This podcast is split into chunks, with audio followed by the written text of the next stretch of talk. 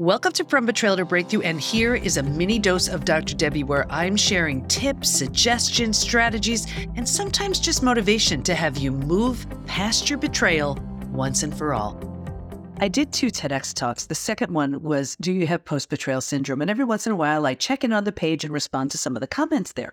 Well, I did it today, and there was an overwhelming amount of comments where people just absolutely do not believe it's possible for a betrayer to change. And that's not true. There are some where they're just on to the next and, and that's it. And I'm not talking about those people, but for some betrayers, it is the absolute biggest shakeup, biggest wake up call of their life, and they change everything.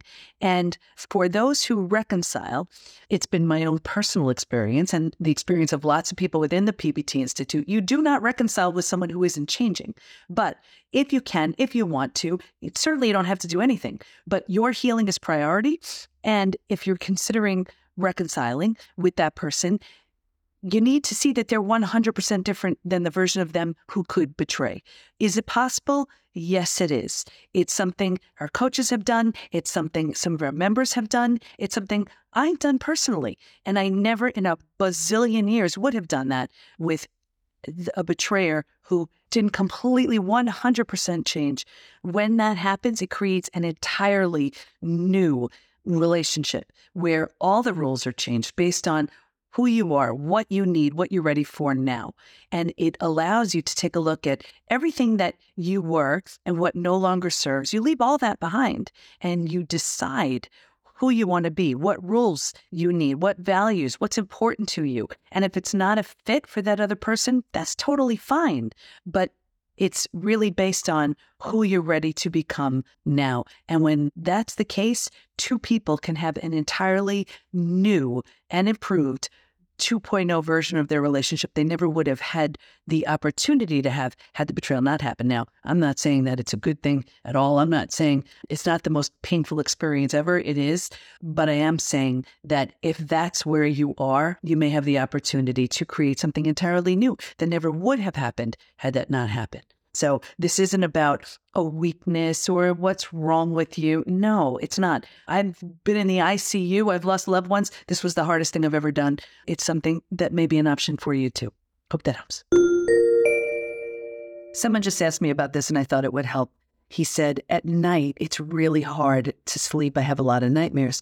And it's so common when you're healing from betrayal. Everything you were able to maybe just avoid distract yourself from during the day comes out in full force at night. It's not to say that you should always be distracting yourself. Sometimes there are these healthy distractions just so you can function, so you could work, so you could take care of your kids, whatever it is. But at night, everything you were trying to sort of put aside comes out and sometimes in full force. So, what can you do? Well, one of the things that I always recommend is listening to something at night, something soothing, something calming, something relaxing. Because think about it if you're sleeping five, six, seven, whatever hours, whatever you're marinating on can either help you or hurt you. So if you're not thinking about anything positive and you're thinking about the pain and the heartbreak and all of that, well, that's what you're given time to at night. But if instead you're thinking of something or just, you know, listening to something calming, soothing, something spiritual, affirmations, music, whatever it is for you, well, that's helping you at night. And one of the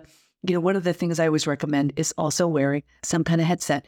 And it sometimes it has to be on uh, with the volume kind of high. And people say loud. Why should it be loud? It has to be louder than your thoughts. It has to be louder than the images. So many of those things that come at you it just needs to be a little bit louder than maybe what is comfortable until you just don't need it. And this is really helpful. There are so many different versions of this, but it's just a headband. You see this? And it it ties in with your phone and this way you can sleep, you can turn, it doesn't interfere with anything, but you're hearing what you need, getting the sleep you need, most importantly, because you cannot heal without sleep. They're just dealing with these nightmares until you manage, until you process, until it becomes a thing of the past. I hope that helps. If you've been through other traumas besides betrayal, let's say death of a loved one, disease, natural disaster, you may be wondering, I don't get it. Betrayal feels so different. Not to say what's better or worse, they all stink, but betrayal is a very different type of trauma. And in fact, when I did my study, the PhD study on betrayal, that was the first discovery. What was discovered was betrayal is very different, and here's why because it feels so intentional, we take it so personally. So the entire self is shattered. Think about it rejection, abandonment, belonging, confidence, worthiness, trust. They're all shattered.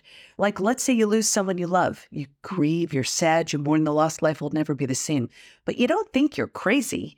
You don't lose your ability to trust. You don't necessarily take it personally because betrayal feels so intentional that's what makes it so different. So I coined a new term, post betrayal transformation, because in a lot of other traumas, let's say you lose someone you love, you may come out of that realizing, you know what, life is short. Let me appreciate uh, the people I'm with. Let me love the time I have here. That's a feature of post traumatic growth.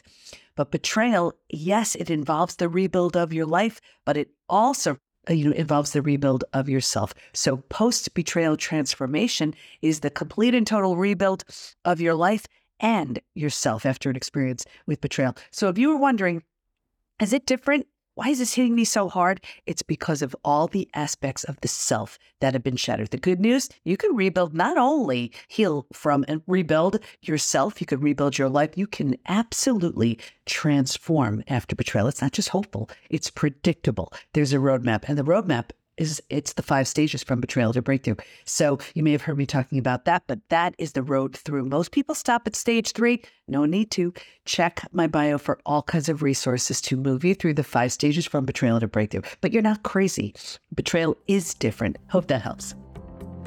You need the right tools, support, and the right community to move through the five stages from betrayal to breakthrough. And we have all that within the PBT Institute. So join us at the PBT, as in post betrayal transformation, thepbtinstitute.com. There's a version of you who's so confident, healthy, peaceful, and happy on the other end of your healing, and we can't wait to help you get there. We got you.